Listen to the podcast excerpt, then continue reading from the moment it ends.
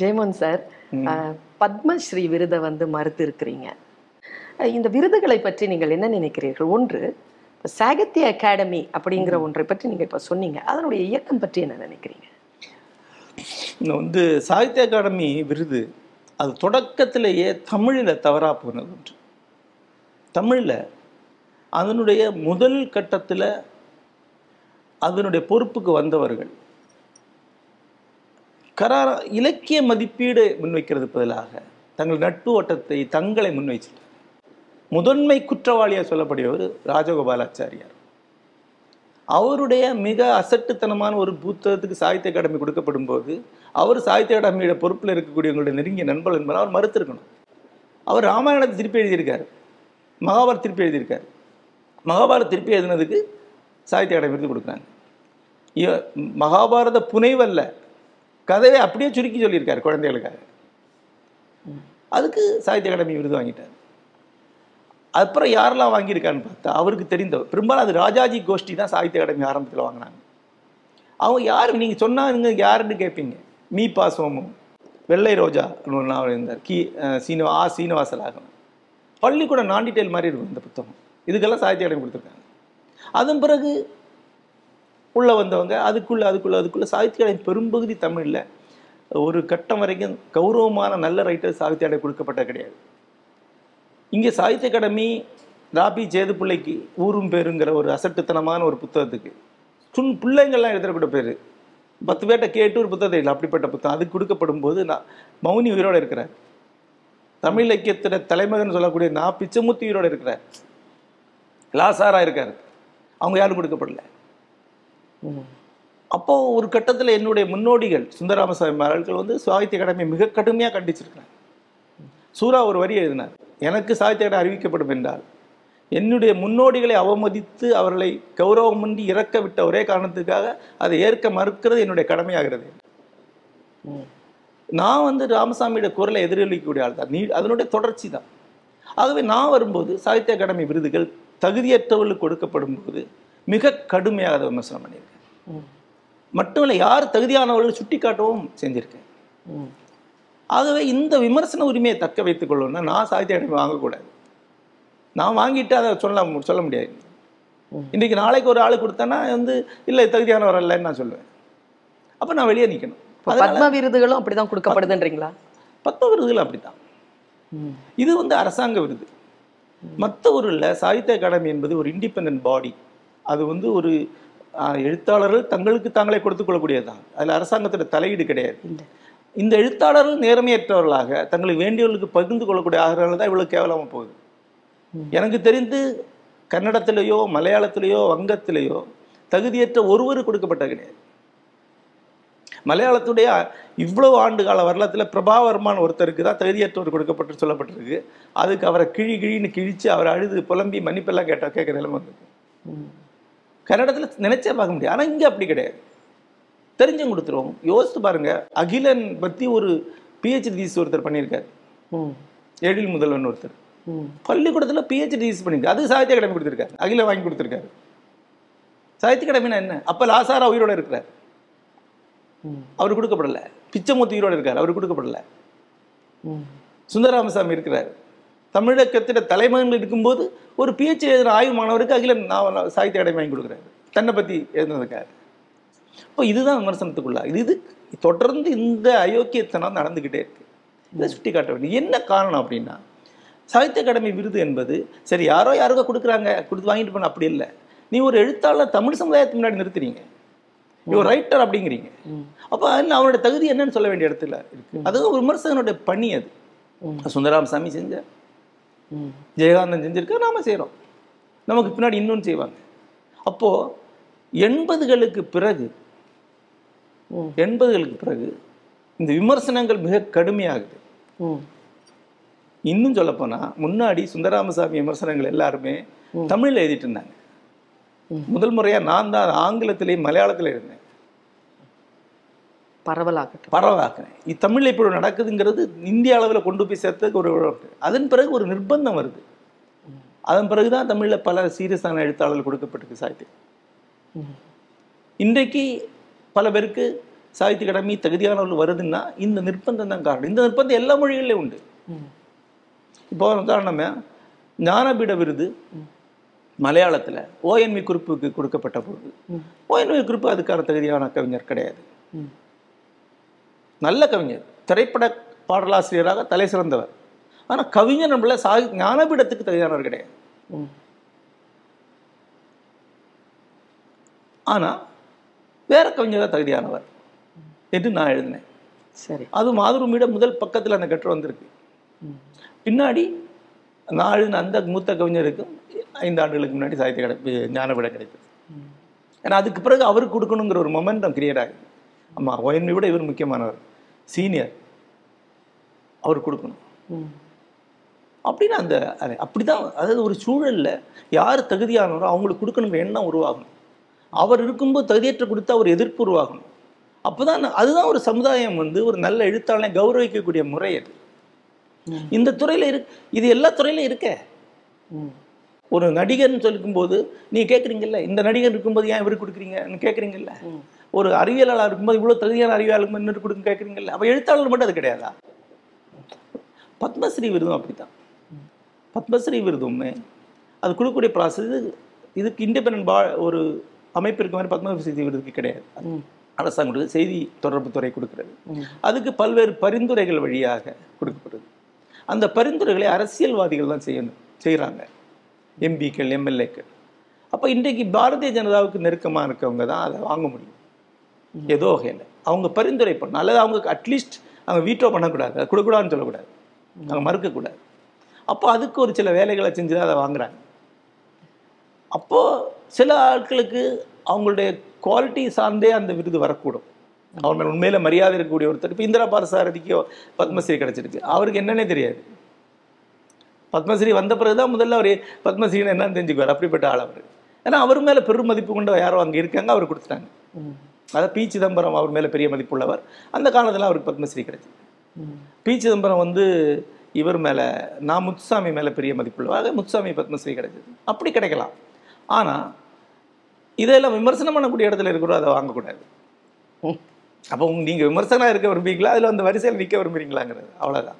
இப்போ நான் வந்து அரசு தரக்கூடிய விருதுகள் எதையுமே ஏற்றுக்கொள்ளக்கூடியதாக இல்லை, ஏற்றுக்கொள்ள மாட்டேன், அவ்வளோதான். உங்கள் மேலே ஒரு விமர்சனம் இருக்கு. விஷ்ணுபுரம் அப்படிங்கிற ஒரு ஒரு இயக்கம், ஒரு வாசக வட்டம்.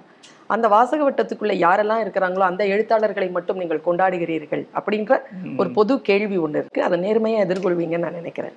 ஒன்று, விஷ்ணுபுரம் வாசகர் வட்டம் என்பது என்னுடைய நண்பர்கள் வாசகர்கள் அடங்கின ஒரு அமைப்பு. ஆனால் அதில் வந்து ரெக்ரூட்மெண்ட்லாம் ஒன்றும் கிடையாது. சும்மா ஒரு ஒரு அண்டர்ஸ்டாண்டிங் மட்டும்தான். ஒரு ஒரு ஆளும் பொறுப்பில் கிடையாது. சரி, அப்படி ஒரு அமை ஒரு பதிவு செய்யப்பட்ட அமைப்பே கிடையாது. அந்த அமைப்பு விருதுகள்லேருந்து விஷ்ணுபுரம் ஆள்கள் கொடுக்கிற தொடங்கப்பட்டதல்ல. பல ஆண்டுகளுக்கு முன்னாடி தமிழுடைய தலை சிறந்த எழுத்தாளர்கள் ஒரு விருது கூட வாங்காமல் மறைந்து கொண்டிருக்கிறார்கள் என்று நான் ரொம்ப ஆவேசமாக ஒரு கட்டுரை எழுதினேன். அதன் பிறகு வந்து என்னுடைய நண்பர்கள், என்னுடைய மதிப்புக்குரிய நண்பர்கள் எல்லாருமா சேர்ந்து கனடாவில் ஒரு விருதை உருவாக்குனாங்க. இயல் விருது, இயல் விருது. சுந்தரராமசாமி கொடுக்கப்பட்ட ஒரே விருது அதுதான். வெங்கட்சாமி கொடுக்கப்பட்ட ஒரே விருது அதுதான். அப்படி தமிழில் இருக்கக்கூடிய முக்கியமான கௌரவிக்கப்படாத படைப்பாளிகளுக்கு, சாகித்ய அகாடமி கொடுக்கப்படாத படைப்பாளி கொடுக்கறதுக்காக உருவாக்கப்பட்டு பின்னாடி அதுலேயுமே பேராசிரியர்கள் உள்ளது ஒழிஞ்சு பேராசிரியர்களுக்கே கொடுக்க ஆரம்பிச்சிட்டாங்க. சரி, அப்போ நான் இயல் விருதின் மரணம் அப்படின்னு ஒரு கட்டுரை எழுதினேன். ரொம்ப கடுமையான கட்டுரை. அதன் பிறகு அந்த இயல் விருதே அந்த அந்த பேராசிரியர் கொடுக்குற பாதையிலேருந்து திரும்பி மறுபடியும் தீவிரமான இலக்கியவாதிகள் கொடுக்க ஆரம்பிச்சிட்டாங்க. அப்போது வந்து இப்படி தகுதியானவர்களுக்காக இவங்களுக்கு கொடுக்கப்படலை, ஏன் நான் ஒரு விருதை உருவாக்கக்கூடாது, கொடுப்போம் அப்படின்னு நான் அறிவித்த போது என்னுடைய நண்பர் உள்ளே வந்தாங்க. அதாவது இதுவரை கொடுக்கப்பட்ட விருதுகள் எல்லாமே மூத்த சாதனையாளர்களான இலக்கியவாதியில் கொடுக்கப்பட்டிருக்க வழிய விஷ்ணுபுரம் நண்பர்கள் யாருக்குமே கொடுக்கப்பட்ட கிடையாது. இப்போ முதல் விருது ஆ மாதவனுக்கு கொடுக்குறோம், சீனியர். அதுக்கு அடுத்த வருஷம் தான் அவர் சாகித்ய அகாடமி கொடுக்குறாங்க, ரொம்ப வயசான காலத்தில். அதுலேருந்து ஆரம்பித்து இப்போ பன்னிரெண்டு விருதுகள் கொடுக்கப்பட்டிருக்கு. ரெண்டு விருதுகள் வந்து வெளிநாட்டில், ஒன்று இலங்கை தெளிவத்தை ஜோசப்புக்கு, இன்னொன்று மலேசியா சி முசாமி கொடுக்கப்பட்டிருக்கு. மற்ற அத்தனை விருதும் தமிழகத்தில் உள்ள மதிப்புக்குரிய ஐயத்திற்கிடமற்ற சாதனையாளர்களுக்கு மட்டும்தான் கொடுக்கப்பட்டிருக்கு. அதாவது அவங்களுக்கு கொடுக்கறதுக்கு தகுதி இருக்கான ஒரு கேள்வியை தமிழ் சொல்ல வராது. ஏன்னா அவங்க அதுக்கெல்லாம் அப்பாற்பட்ட பெரியவர்களாக தான் இனி கொடுக்க போகிறவங்களும் அப்படி தான். அதாவது சில விருதுகள் இப்போ விஷ்ணுபுரம் விருதுடைய மதிப்பு ஏன் வருது? அது ஜெயமோகன் நண்பர்கள் கொடுக்குறதுனால இல்லை, அதை வாங்கின அத்தனை பேருமே முக்கியமானவர்கள். அந்த வரிசையில் நீங்கள் வந்து நிற்பீங்க. இன்றைக்கு நான் வந்து விஷ்ணுபுரம் ஒருத்தர் கொடுத்துட்டோன்னா அவர் வந்து ஆ மாதவன்ல இருந்து ஆரம்பித்து வரக்கூடிய ஒரு பட்டியலில் வந்து நிற்கிறார். சரி, இந்த ஆண்டு விருது கொடுத்தோம், முக்கியமான தமிழ் தலை சிறந்த படைப்பாளி கொடுத்தோம். போன ஆண்டு பரிசியாக பாருங்க, அபி, இந்த சுரேஷ்குமார், இந்திரஜித், எல்லாருமே முக்கியமான படைப்பாளி. தலித் இலக்கியங்களின் மீதும் அந்த எழுத்தாளர்களின் மீதும் உங்களுடைய கருத்து என்ன? ஆரம்பத்திலிருந்து, தொடக்கத்திலிருந்து என்னுடைய பார்வை என்பது, தலித் இலக்கியம் என்பது அந்த படைப்புடைய சமூக பின்புலத்தை புரிந்து கொள்வதற்கான ஒரு அளவுகோலாக தேவை என்பதுதான். ஆகவே தொடர்ந்து தலித் இலக்கியத்தை பற்றி ஆதரித்து அதை ஆரம்ப காலத்திலேருந்தே எழுதிட்டு வரக்கூடிய ஒருவர் நான். தலித் தமிழகத்தில் தலித் இலக்கியம் எழுதக்கூடிய எல்லாரை பற்றியும் மிக விரிவாக எழுதியிருக்கிறேன். ஆனால் அது அவருடைய படைப்புடைய சமூக பின்புலத்தை புரிந்து கொள்வதற்காக மட்டும்தானே ஒழிய அவருடைய கலைத்தன்மை என்பது அதுக்கு மேலே தான். அதுக்கு அந்த தலித் அடையாளம் கிடையாது, அதுக்கு ஒரு யூனிவர்சல் அடையாளம் தான் இருக்குது. கண்டிப்பாக ராஜ் கௌதமனுக்கு நாங்கள் விஷ்ணுபுரம் விருது கொடுத்துருக்கோம். தமிழகத்துடைய தலை சிறந்த தலித் எழுத்தாளர்கள் ஒருவர். ஆனால் ராஜகோதமன் எழுதக்கூடிய உலகத்துடைய சமூக பின்புலத்தை புரிந்து கொள்ள தான் அந்த தலித்துங்கிற வார்த்தை பயன்படும். அதுக்கு மேலே இருக்கிறது, அவருடைய உலகத்தில் இருக்கிறது ஒரு இருத்தலியல் துயரம், ஒரு மனிதன் மனிதனாக இருப்பதனால வரக்கூடிய ஒரு அர்த்தமின்மையும் வெறுமையும் தான் அவர் எழுதியிருக்கார். அது உலகத்தில் எந்த மொழியில் போனாலும் அங்கே உள்ள மொழி ரைட்டர் எழுதக்கூடியதான். அதுக்கு ஒரு ஒரு தலித் அடையாளம் கிடையாது. அந்த அடிப்படையான ஒரு கலைக்கு தலித் அடையாளம் கிடையாது. அப்போ ஒரு படைப்பு சிறப்படைவது தலித் அடையாளத்தால் அல்ல, ஒரு படைப்பு இலக்கியமாகிறது அது தலித் படையப்படையினால் அல்ல, அது இலக்கியமாக இருக்குது. மேலதிகமாக அதை புரிந்து கொள்வதற்கு ஒரு தலித் விஷயம் தேவைப்படுது. அப்படி பார்த்தா சமீபத்தில் வரக்கூடிய தலித் இலக்கியங்கள் நீங்கள் சொல்லுகின்ற இந்த துன்பியல், இந்த அவர்களுடைய துயரங்களை கடந்து அழகியல் நோக்கி, வேறு ஒரு வெளிச்சத்தை நோக்கி, ஒரு நீங்க சொல்ற அந்த சமூக பின்புலங்களை மட்டுமே சொல்லாமல் அந்த சமூக பின்புலங்களை சார்ந்த விளிம்பு நிலை மனிதர்களினுடைய எழுச்சியையும் அவர்களுடைய வித்தியாசமான கலை வெளிப்பாட்டையும் வாழ்வியல் தரத்தையும் அழகியல் நோக்கில கொண்டு போகின்ற அந்த தலித் இலக்கியங்களினுடைய ஒட்டுமொத்தமான பார்வையையும் நீங்க, ஏன்னா நீங்க வந்து ஒரு விருது வழங்குற அல்லது விமர்சனம் செய்யக்கூடிய ஒரு சூழ்நிலையில் இருக்கின்ற பொழுது இதனுடைய போக்கு வந்து அடுத்த கட்டத்திற்கு, தலித் இலக்கியத்தினுடைய போக்கு அடுத்த கட்டத்திற்கு பயணப்பட்டுக்கிட்டு அப்படி போய்கிட்டு இருக்குது. அதை பற்றிய கவனத்தையும் கொண்டிருக்கிறீர்களா? அப்படி இல்லை, நீங்கள் தமிழ் இலக்கியத்தை படிச்சிங்கன்னா அவனுக்கு தெரியும். தலித் இலக்கியம் சம்பந்தமான பேச்சுகள் வந்து எண்பதுகளில் ஆரம்பிக்கும் தமிழ். அதன் பிறகு தமிழில் எழுத்தாளர்கள் உள்ளே வராங்க. சுவாரஸ்யமான விஷயம்னா தலித் இலக்கியம் பற்றின பேச்சுகளை இங்கே ஆரம்பித்தவர்கள் யாரும் தலித்துகள் கிடையாது. அவங்க கன்னடத்திலேயோ மராட்டியிலையோ படித்துட்டு அது மாதிரி இங்கே வரணும்னு நினைக்கிறாங்க. அந்த முதல் கட்டத்தில் இருந்த தலித் எழுத்தாளர்னா அவர் வந்து ராஜகோபாலாச்சாரியார் மட்டும்தான், மற்ற எல்லாமே தலித் அல்லாதவர்கள் அங்கே இருக்காங்க. பிறகு அடுத்த தலைமுறையில் தான் தலித் எழுத்தாளர்கள் வர்றாங்க. அந்த தலித் எழுத்தாளர்கள் இப்போ இமயம், சோ தர்மன், குறிப்பாக எனக்கு வந்து இமயம் அதில் ஒரு பெரிய மாஸ்டர், சோ தர்மன் ஒரு பெரிய படை. அதுக்கு அடுத்த தலைமுறையில் வரக்கூடிய தலித் எழுத்துக்கள் வரும்போது என்ன ஆகுதுன்னா, இன்றைக்கு இன்றைக்கு வரக்கூடிய தலித் எழுத்தாளர்கள் அந்த தலித் அடையாளத்தை விரும்புவதில்லை, அல்லது அந்த தலித் அடையாளங்கிறதோடு எழுதக்கூடியவங்களாக இல்லை. இமயமே தலித் என்ற வார்த்தையை பயன்படுத்த விரும்புறதில்லை. சோதர்மன் அந்த வார்த்தை இப்போ அவர் படைப்புகள் மேலே போடுறதை விரும்புறதில்லை. இலக்கியம்ங்கிற ஒரு பொது தளத்தில் தான் தன்னுக்கு இடம் இருக்கணும். அப்புறம் ஒரு ரிசர்வேஷன் இருக்க முடியும், அது ஒரு பொது நீரோட்டத்தில் இருக்க முடியும். இன்றைக்கு அடுத்த கட்டத்தில் வரக்கூடிய இளம் எழுத்தாளர்கள் பார்த்தீங்கன்னா, நாங்கள் தலித் எழுத்தாளர் எழுத்துறோம் நாங்கள் அப்படின்னு அவங்க கிளைம் பண்ணிக்கிறது இல்லை. ஆகவே இன்றைக்கு தலித்து பின்மின்னத்தில் வரக்கூடிய எழுத்தாளருக்கான இருக்காங்க. ஆனால் தங்களை அவங்க தலித் எழுத்தாளர்கள் முன்வைக்காத போது, தலித் வாழ்க்கையை மட்டும் எழுதக்கூடியவர்கள் அவங்க தங்களை விற்பழித்துக்காத போது நீங்கள் தலித் ரைட்டிங் நீங்கள் சொல்லக்கூடாது. அதுதான் இயல்பான உண்மை. இன்றைக்கி அவங்க இன்றைக்கி அடுத்த தலைமுறை வரக்கூடிய பல தலித் எழுத்தாளர்கள் அல்லது பின்புலவர்கள் எழுத்தாளர்கள் வந்து தலித் எழுத்தாளர்களான அடையாளத்தை விரும்பவோ, அவர்கள் ஏன் அப்படி விரும்பாமல் இருக்கிறார்கள் அப்படிங்கிற மாதிரி நீங்க யோசிச்சு பார்த்துருக்கீங்க? அது வந்து ஒரு ரைட்டருமே பொதுவா தன் மேல ஒரு அடையாளம் விழுறத விரும்ப மாட்டான். ஏன்னா அது வாசிப்பை குறிக்கிறது. நீங்க திருப்பி திருப்பி அதே இருந்து பாருங்க.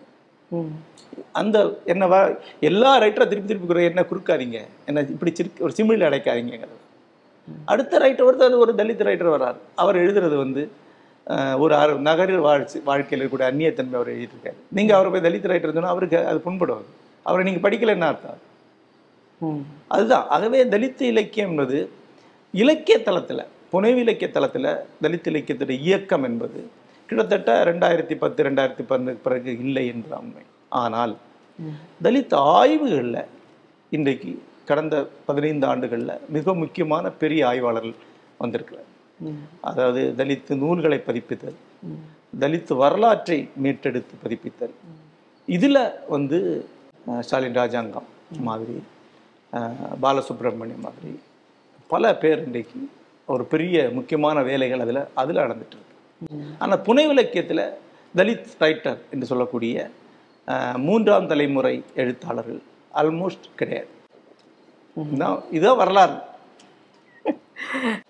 நீங்க வந்து அந்த விமர்சனங்களையோ அல்லது உங்களுடைய கருத்துக்களையோ நீங்க எப்படி வெளிப்படையா அதை பேசுறீங்களோ, அடுத்தவர்களுடைய மனம் அதனால என்ன பாடுபடும் அப்படிலாம் ஒன்றும் இல்லைப்பா, நான் என் கருத்தை நான் சொல்றேன்னு. என்கிட்ட உங்ககிட்ட ரெண்டே ரெண்டு கேள்வி. ஒன்று வந்து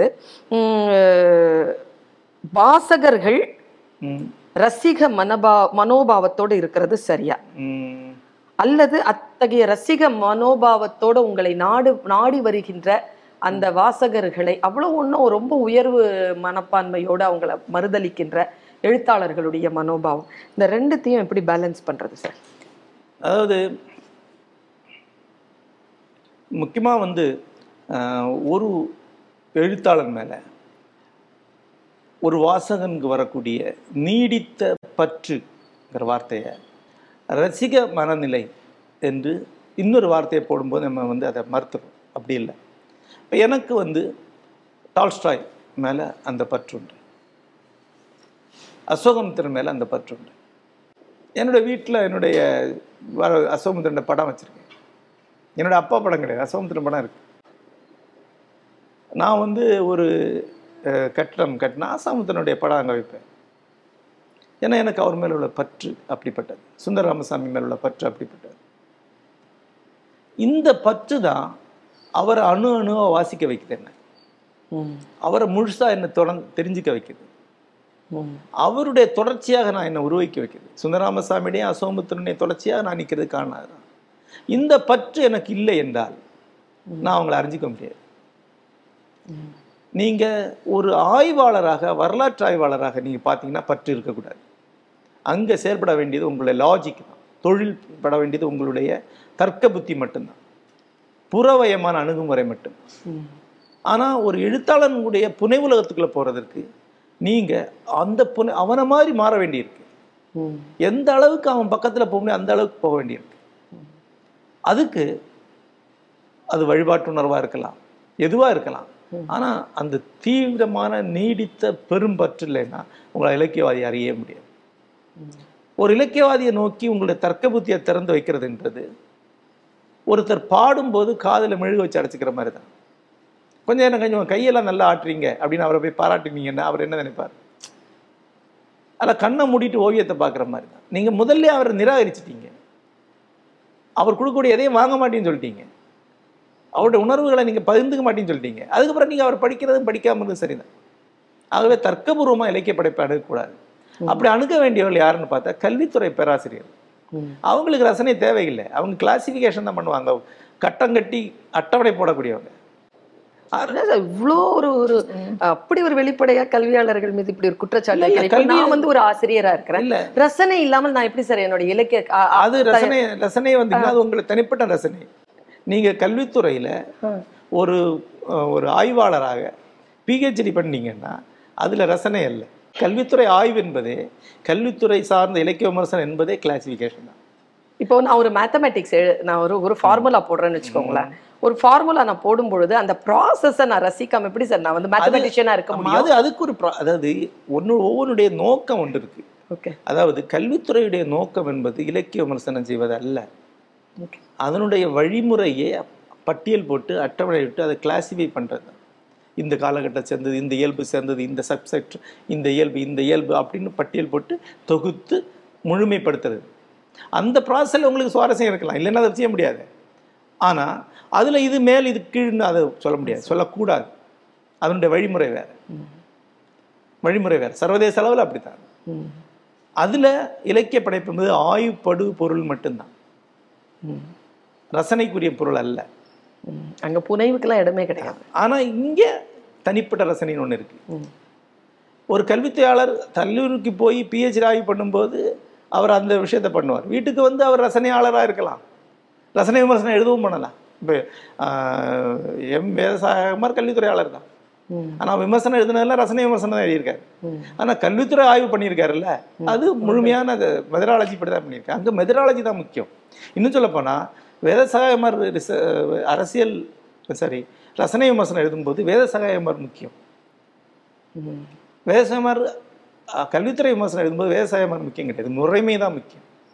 மெதடாலஜி படி இது பண்ணிருக்காரு, இந்த புத்தகத்தை கன்சிடர் பண்ணியிருக்காரா இல்லையா, இதெல்லாம் முக்கியம். அந்த அந்த ஆய்வு புறவயமாக இருக்கணும். இலக்கிய ஆய்வில் புறவயத்தன்மைக்கு பெரிய இடம் கிடையாது. கொஞ்ச அளவு சொல்லலாம், எனக்கு அசோகமுத்திரன் பிடிச்சிருக்குன்னு சொல்லலாம், ஏன் பிடிச்சிருக்குன்னு சொல்லலாம். அப்ஜெக்டிவாக அயோ அசோகமுத்திரனை நிறுவு அப்படின்னு சொன்னால் என்னால் புறவயமாக நிறுவ முடியாது. அந்த புறவயத்தன்மை இல்லைன்னா கல்வித்துறையில் அதுக்கு இடமும் கிடையாது. அதான் நான் சொல்ல வரேன். நீங்கள் வந்து ஒரு எழுத்தாளராக ஒரு வரலாற்றை தேடி அல்லது ஒரு ஒரு விஷயத்தை வந்து முழுக்க நாலேஜ் எடுத்துக்கிட்டு ஒரு ஒரு விஷயத்தை எழுதுவீங்க அப்படின்னு நான் நான் உங்கள் வாச உங்கள் வாசகியாக நான் வந்து அப்படி தான் நான் உணர்ந்துருக்கிறேன். இப்போ நீங்கள் காடு எழுதுறீங்க, நீங்கள் ரப்பர் எழுதுறீங்க, நீங்கள் கொற்றவை எழுதுறீங்க, வெள்ளை யானை எழுதுறீங்க, இதில் எல்லாம் வந்து ஒரு பயணம் சாத்தியமாகியிருக்கு. அதெல்லாம் வந்து ஒரு நீங்கள் எழுதின வெள்ளை யானை பகுதி தான் ஐஸ் ஹவுஸ், அங்கே தான் நான் என்னுடைய வீடே அங்கே தான் இருக்குது. ஸோ இப்போ எல்லாம் ஐஸ் கட்டியை பார்க்கும்போது என்னால் அதை ஒரு யானையாக தான் பார்க்க முடியுது. அது எத்தனை ஒரு மனிதர்களுடைய உழைப்பை வந்து அவங்களுடைய கோப்பையில் விழுற அந்த பனிக்கட்டிக்காக என்னென்னலாம் பண்ணியிருக்கிறாங்க, அது இன்றைக்கும் நம்ம வந்து ஐசோஸ் பஸ் ஸ்டாப் தான் சொல்கிறோம், அந்த வார்த்தையை நான் சுமந்துக்கிட்டு இருக்கேன். நான் இப்படிலாம் யோசிக்கும் பொழுது உங்களுக்கு வந்து ஒரு ஒரு ஆக்கத்தை எழுதும் பொழுது நீங்கள் நிறைய பயணம் பண்ணுவீங்களா சார்? ஆமாம், நிறைய ஸ்டடி, கேஸ் ஸ்டடி நிறைய. அது இப்போ கேஸ் ஸ்டடி பயணங்கள் வந்து வேற, அது நோட்ஸ் எல்லாம் எடுத்துகிட்டு போகிறேன். ஆனால் நம்மளை அறியாமலே நமக்குள்ளே போகிறது தான் எழுத்தாளர்கள், எழுத்துக்கு ரொம்ப முக்கியம். உதாரணமாக நீங்கள் ஒரு பேச்சிப்பாறை டேம் பற்றி ஒரு நாவல் எழுதணும்னு நினைக்கிறீங்க, பேச்சிப்பாறையில் போய் தங்கி அந்த அணைக்கட்டுகளை பற்றி அளவுகள் டேட்டாஸ் கலெக்ட் பண்ணி நோட்ஸில் எடுத்து அதுதான் கல்வித்துறை சார்ந்த ஆய்வுன்னு சொல்லுவோம். அந்த ஆய்வுனால் இலக்கியத்துக்கு பெரிய பயன் கிடையாது. ஆனால் நீங்கள் பேச்சிப்பாறையில் போய் ஒரு இருபது நாள் பதினஞ்சு நாள் தங்குறீங்க, சும்மா அங்கே சுற்றிட்டு இருக்கீங்க, திரும்பி வந்துடுறீங்க, எழுதுறீங்க, அப்போ நினைவுகள் காட்சிகள்னு வந்துக்கிட்டே இருக்கும். இது வந்து எழுத்தாளர் ரொம்ப முக்கியமானது. எது பதியுது தன்னிச்சையாக உள்ள பதியுதுங்கிறது அவங்க கட்டுப்பாடு. பயணம் பண்ணுவீங்களா சார்? அப்படி நான் என்னுடைய பதினாறு வயதுலேருந்து இந்த நாள் வரைக்கும் தொடர்ந்து பயணம் பண்ணிகிட்டே இருக்கேன். ஆக்சுவலாக தொடர்ச்சியாக இருபது நாள் பயணம் பண்ணாமல் இருந்தது கொரோனா லாக்டவுனில். என்னோடய பதினாறு வயதுலேருந்து தொடர்ச்சியாக இருபது நாள் ஏதாவது ஒரு பயணம் பண்ணாமல் வீட்டிலே இருந்தேன் அப்படின்னா இந்த முதல் கொரோனா லாக்டவுனில் தான். அப்போ அப்போ இப்படி எழுதியிருந்தேன், அதை அப்போ தான் கதைகள் எழுதினேன் நிறைய. மற்றபடி தொடர்ந்து தொடர்ச்சியான அன்றாடங்களை சொல்லுங்கள் ஜெயமோன் சார். எப் என்ன எப்படி உங்கள் நாள் தொடங்கும், எப்படி அதை முடிப்பீங்க? தொடங்குறதுனா காலையில் எழுந்திரிச்சு முக்கியமாக நான் எல்லா ரைட்டர்ஸ்ட்டு நண்பர்கிட்ட சொல்கிறது, எழுந்தவுடன் எழுதுறது தான் வந்து நல்ல ரைட்டிங். ஏன்னா மூளை நல்ல ஓய்வில் இருக்குது. ஒரு வேலையை முடிச்சுட்டு சாயங்காலம் போய் நீங்கள் எழுதலாம்னு நினைக்கலாம், உன் நேரம் இருக்கும். ஆனால் அந்த நேரம் பெரும்பாலும் ஐடியல் டைம்னு சொல்லுவாங்க, வேஸ்ட்டாக தான் போவாங்க. காலை தான் சரியான நேரம். நான் காலை எந்திரிச்சு நான் விஷ்ணுபுரம் வெண்முறை சிலை எழுதுகிற ஆட்களில் காலை எந்திரிச்சு ஒம்பது மணிக்குள்ள ஒரு சாப்டர் முடிச்சுடுவேன், ஏழு எட்டு மணிக்கு ஒம்பது மணிக்கெல்லாம் ஒரு ஒரு அத்தியாயத்தை முடிச்சுடுவேன்.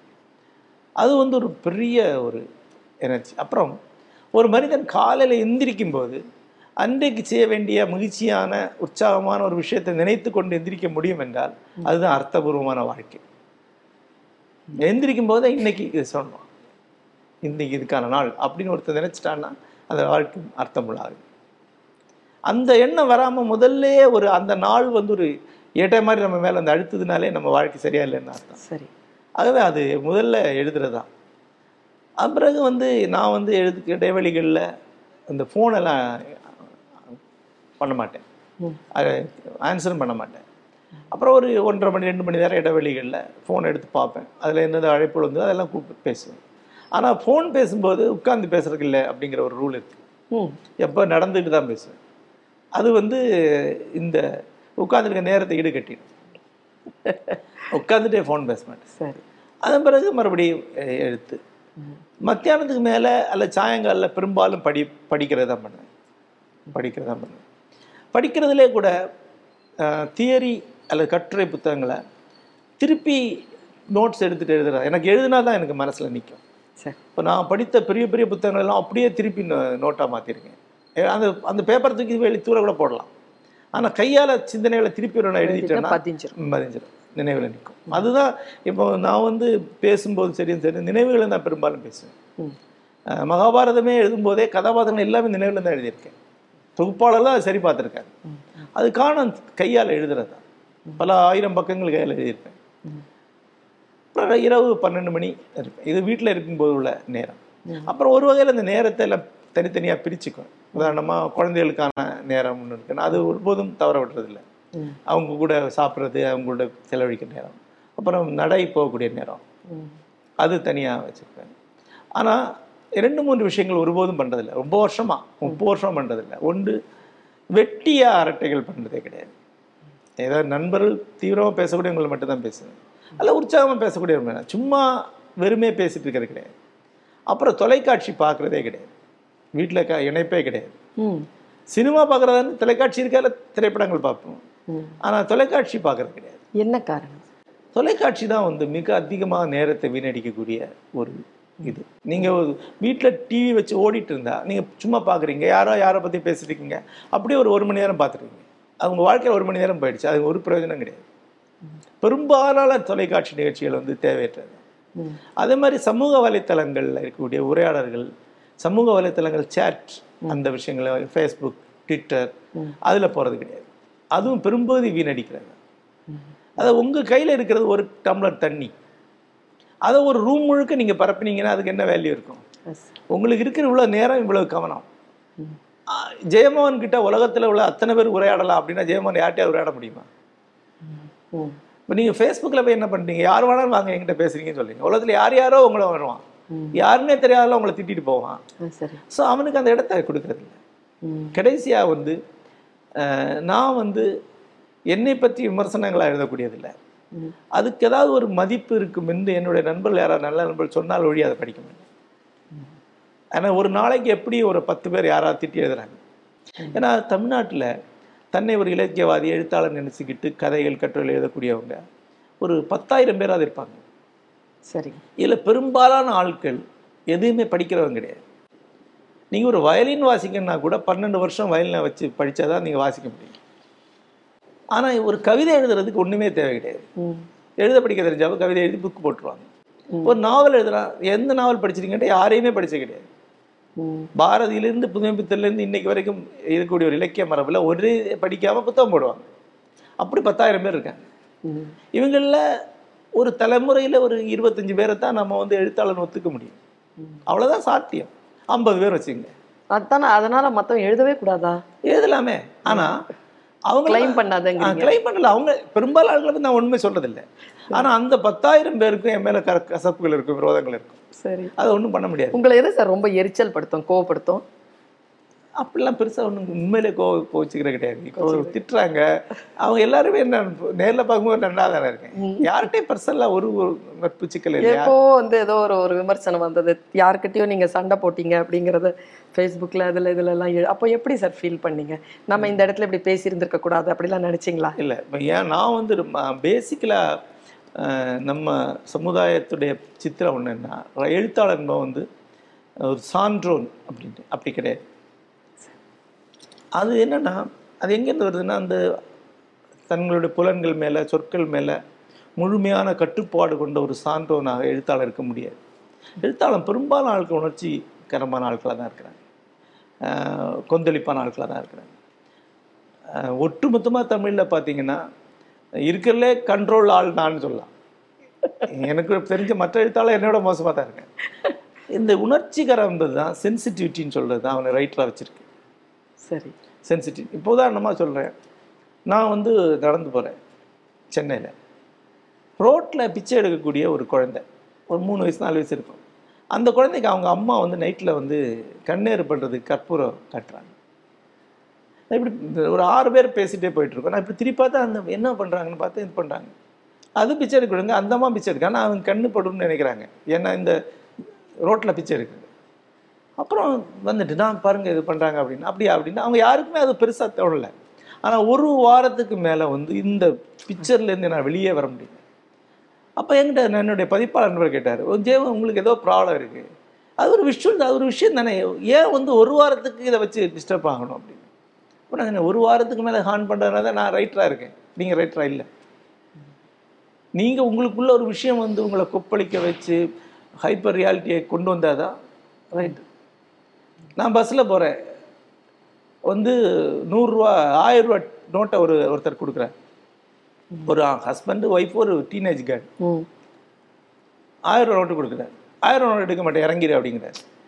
பணங்குடி பொட்டல் அது, அங்கே ஃபேமிலி இறக்கி விட்டால் அந்த டீனேஜ் கேர்ள் இறக்கி விட்டேன் நான். ஆனால் பஸ்ஸில் யாருமே ரியாக்ட் பண்ணல, இறக்கு இறங்கு வண்டி இறங்கடா இறங்க யாரும் இறக்கிடலாம். ஆ பின்னால் இறங்கி வந்து சட்டையை பிடிச்சிடும் அந்த கண்டக்டரை. ஏன் அப்படின்னா எனக்கே தெரியாது, நீ இறக்கி விடு காசுக்கு எத்தனை பத்து லட்ச ரூபா செலவுனாலும் நீ இந்த மறுபடியும் இந்த பஸ்ஸில் ஏற ஏற விட மாட்டேன் அப்படின்னு, இந்த பஸ்ஸில் நீ வேலைக்கு மறுபடியும் வேற விட மாட்டேன். அதெல்லாம் ஓவராக ரியாக்ட் பண்ணுறது. ஆனால் அந்த இடத்துல இந்த ஹைப்பர் இமோஷனாலிட்டியை என்னால் கண்ட்ரோல் பண்ண முடியாது. இப்போ அவன் பயந்துட்டான். அப்போ அங்கே உட்காந்து என்னோட அண்ணா ஃபோன் பண்ண, அவர் டிரான்ஸ்பரில் தான் இருக்கிறார், சரி ஃபோன் பண்ணி லோக்கல் எம்எல்ஏ ஃபோன் பண்ணேன். அவன் பயந்துட்டான், பயந்து சரி இந்த நோ நான் நோட்டை எடுக்கிறேன். அப்புறம் அவன் சொன்னான் இந்த நோட்டை எனக்கு ஆஃபீஸில் வாங்க மாட்டாங்க, ஸோ அது வேறு விஷயம். ஆனால் நீ இந்த பொட்டலில் இறக்கி விட முடியாது. இப்போ இந்த இடத்துல ஃபேஸ்புக்கில் பேசுகிற ஒருத்தன் நீ இப்படி நடந்திருக்கலாம் அப்படி நடந்திருக்கலாம், அவனுக்கு ஒரு சைடு நியாயம் இருக்கே, அந்த ஆயிரம் ரூபா வாங்கலாம், அவன் என்ன பண்ணுவான், இப்படி ஆயிரம் விஷயம் சொல்லுவான். அப்படி சொல்கிறவன் எல்லாம் ஃபேஸ்புக்கில் தான் கிளம்பிட்டு இருப்பானுங்க. ஒருத்தன் அதில் ரியாக்ட் பண்ணுறான் பார்த்தீங்களா இமோஷனலாக, அவன் தான் எழுத்தாளனாவான். சரி, அவன் மட்டும்தான் எழுத்தாளனாவான், அவன் தான் அடுத்த தலைமுறைக்கு போய் நிற்பான். சரி, அது எழுத்தாளன் இயல்பு, அது உலகம் முழுக்க அப்படித்தான். சரி, பாரதி வந்து இதில் போகிறாரு, கடற்கரையில் போகிறார், யாரோ ஒரு பெரிய வக்கீலை அறிமுகம் பண்ணி வைக்கிறாங்க. அவன் ஏன் ஏன் சார் உங்கள் பா திலக் இப்போ எங்கே எங்கே இருக்கான் அப்படின்னு கேட்குறாரு. ஏன்டா திலக் உனக்கு உங்கதா அப்படின்னா அடிக்க போகிறாரு, சட்டை பிடிச்சிடுறாரு. அங்கே போய் பாரதி கூப்பிட்டு வந்து எங்கள் அவர் எவ்வளோ பெரிய ஆள், அவர் ஒருவேளை திலகர் யாருன்னு தெரியாமல் இருக்கலாமே, நீங்கள் விளக்கி இருக்கலாமே அப்படின்னு எல்லாம் பேசக்கூடியவருக்கான அந்த மடையன் ஒருபோது இலக்கியம் படிக்கக்கூடிய ஆள் கிடையாது. அது இலக்கியத்துக்கு வெளியே இருக்க மடையன்னு சொல்லக்கூடியது. இலக்கியவாதிக்கு தெரியும் பாரதிக்காவது அப்படி தான் இருப்பான், ஒரு கதை ஒரு முறை படித்தவனே தெரியும். பாரதி அப்படி தான் இருப்பான், ஜெயகாந்தன் அப்படி தான் இருப்பான், சுந்தரராமசாமி அப்படி தான் இருப்பார். சுந்தரராமசாமி நடந்து போகிறனால அவர் வந்து சும்மா வந்துட்டார், யாரோ ஒருத்தர் ஐயா சாமியை பசி பிச்சைப்படுங்க அப்படின்னு அவர் நின்றுட்டார். பார்த்தாரு ஒன்றுமே இல்லை, உங்கள்கிட்ட போட்டுருக்கேன், என்கிட்ட ஒன்றும் இல்லை, இல்லைங்க சாரிங்க இல்லை அப்படிங்கிறாரு. இல்லைங்க பரவாயில்லைங்க போங்க அப்படின்னா இவர் திருப்பி இல்லைங்க அதை நான் கவனிக்க வந்துட்டேன் அப்படிங்கிறாரு. முகம்லாம் சிறந்து போச்சு, அவர் ரொம்ப நடந்தார். இப்போ எனக்கு தெரியுது ஒருத்தன் பசிச்சலான்னு சொல்கிறான், கொடுக்குறது ஒரு பைசா கூட இல்லாத ஒரு இடத்துல வந்து இருக்கார். இது ஒரு விஷயமே கிடையாது, இது ஒரு விஷயமே கிடையாது, எல்லோரும் நடக்கிறதா. ஆனால் அவர் ஒரு மாதிரி இம்பேலன்ஸ் ஆகிட்டார், முகம்லாம் சிவந்து ரொம்ப நேரம் இருந்தார். திரும்ப கா கேட்டு திறந்து உள்ளே போகும்போது சொல்கிறாரு கையில் பைசெல்லாம் வெளியே போகக்கூடாது, நம்ம பேசிகிட்டே வெளியே வந்துட்டோம் அப்படின்னா. இப்போ எவனோ ஒருத்தன் ஒரு பிச்சைக்காரர், அவர் ப்ரொஃபஷனலாக கேட்குறாரு பசிக்குது அப்படின்னு, ஆனாலும் அவன் பசிக்குன்னு சொல்லிட்டான், ஆனால் அவனு கொடுக்க வந்துட்டேன். இந்த இடத்துல சரி அவன் இன்னொருத்தட்ட கேட்டுக்குவாங்க, இதில் என்ன பெரிய விஷயமா அப்படின்னு சொல்லக்கூடிய ஒருத்தன் இருப்பான் இல்லையா, அவன் எழுத்தாளன் அவன் எழுத்தாளன் கிடையாது, வாசகனும் கிடையாது. அது சரி, அவன் என்ன சொன்னாலும் என்ன. அது சரி, அந்த இடத்துல அவன் ஃபீல் பண்ணக்கூடிய அந்த ஹைப்பர் எமோஷனில் இருந்தால் இலக்கியமே வருது. அப்படிதான் இலக்கியவாதி இருக்க முடியும், எல்லா காலத்தையும் அப்படிதான் இருந்திருக்காங்க. சரி, அது பொதுமக்களுக்கு அது புரியாது. பாமரர் என்று சொல்லக்கூடிய, அதாவது இலக்கியம் வாசிப்பு எதோட சம்பந்தப்படாதவர்களுக்கு இந்த உணர்வு எந்த நிலையில இருக்குன்னு புரியவே புரியாது. Visit India's first walk-through tunnel aquarium and see sharks, rays and thousands of exotic marine creatures only at V G P Marine Kingdom, Chennai. Book tickets at v g p marine kingdom dot in.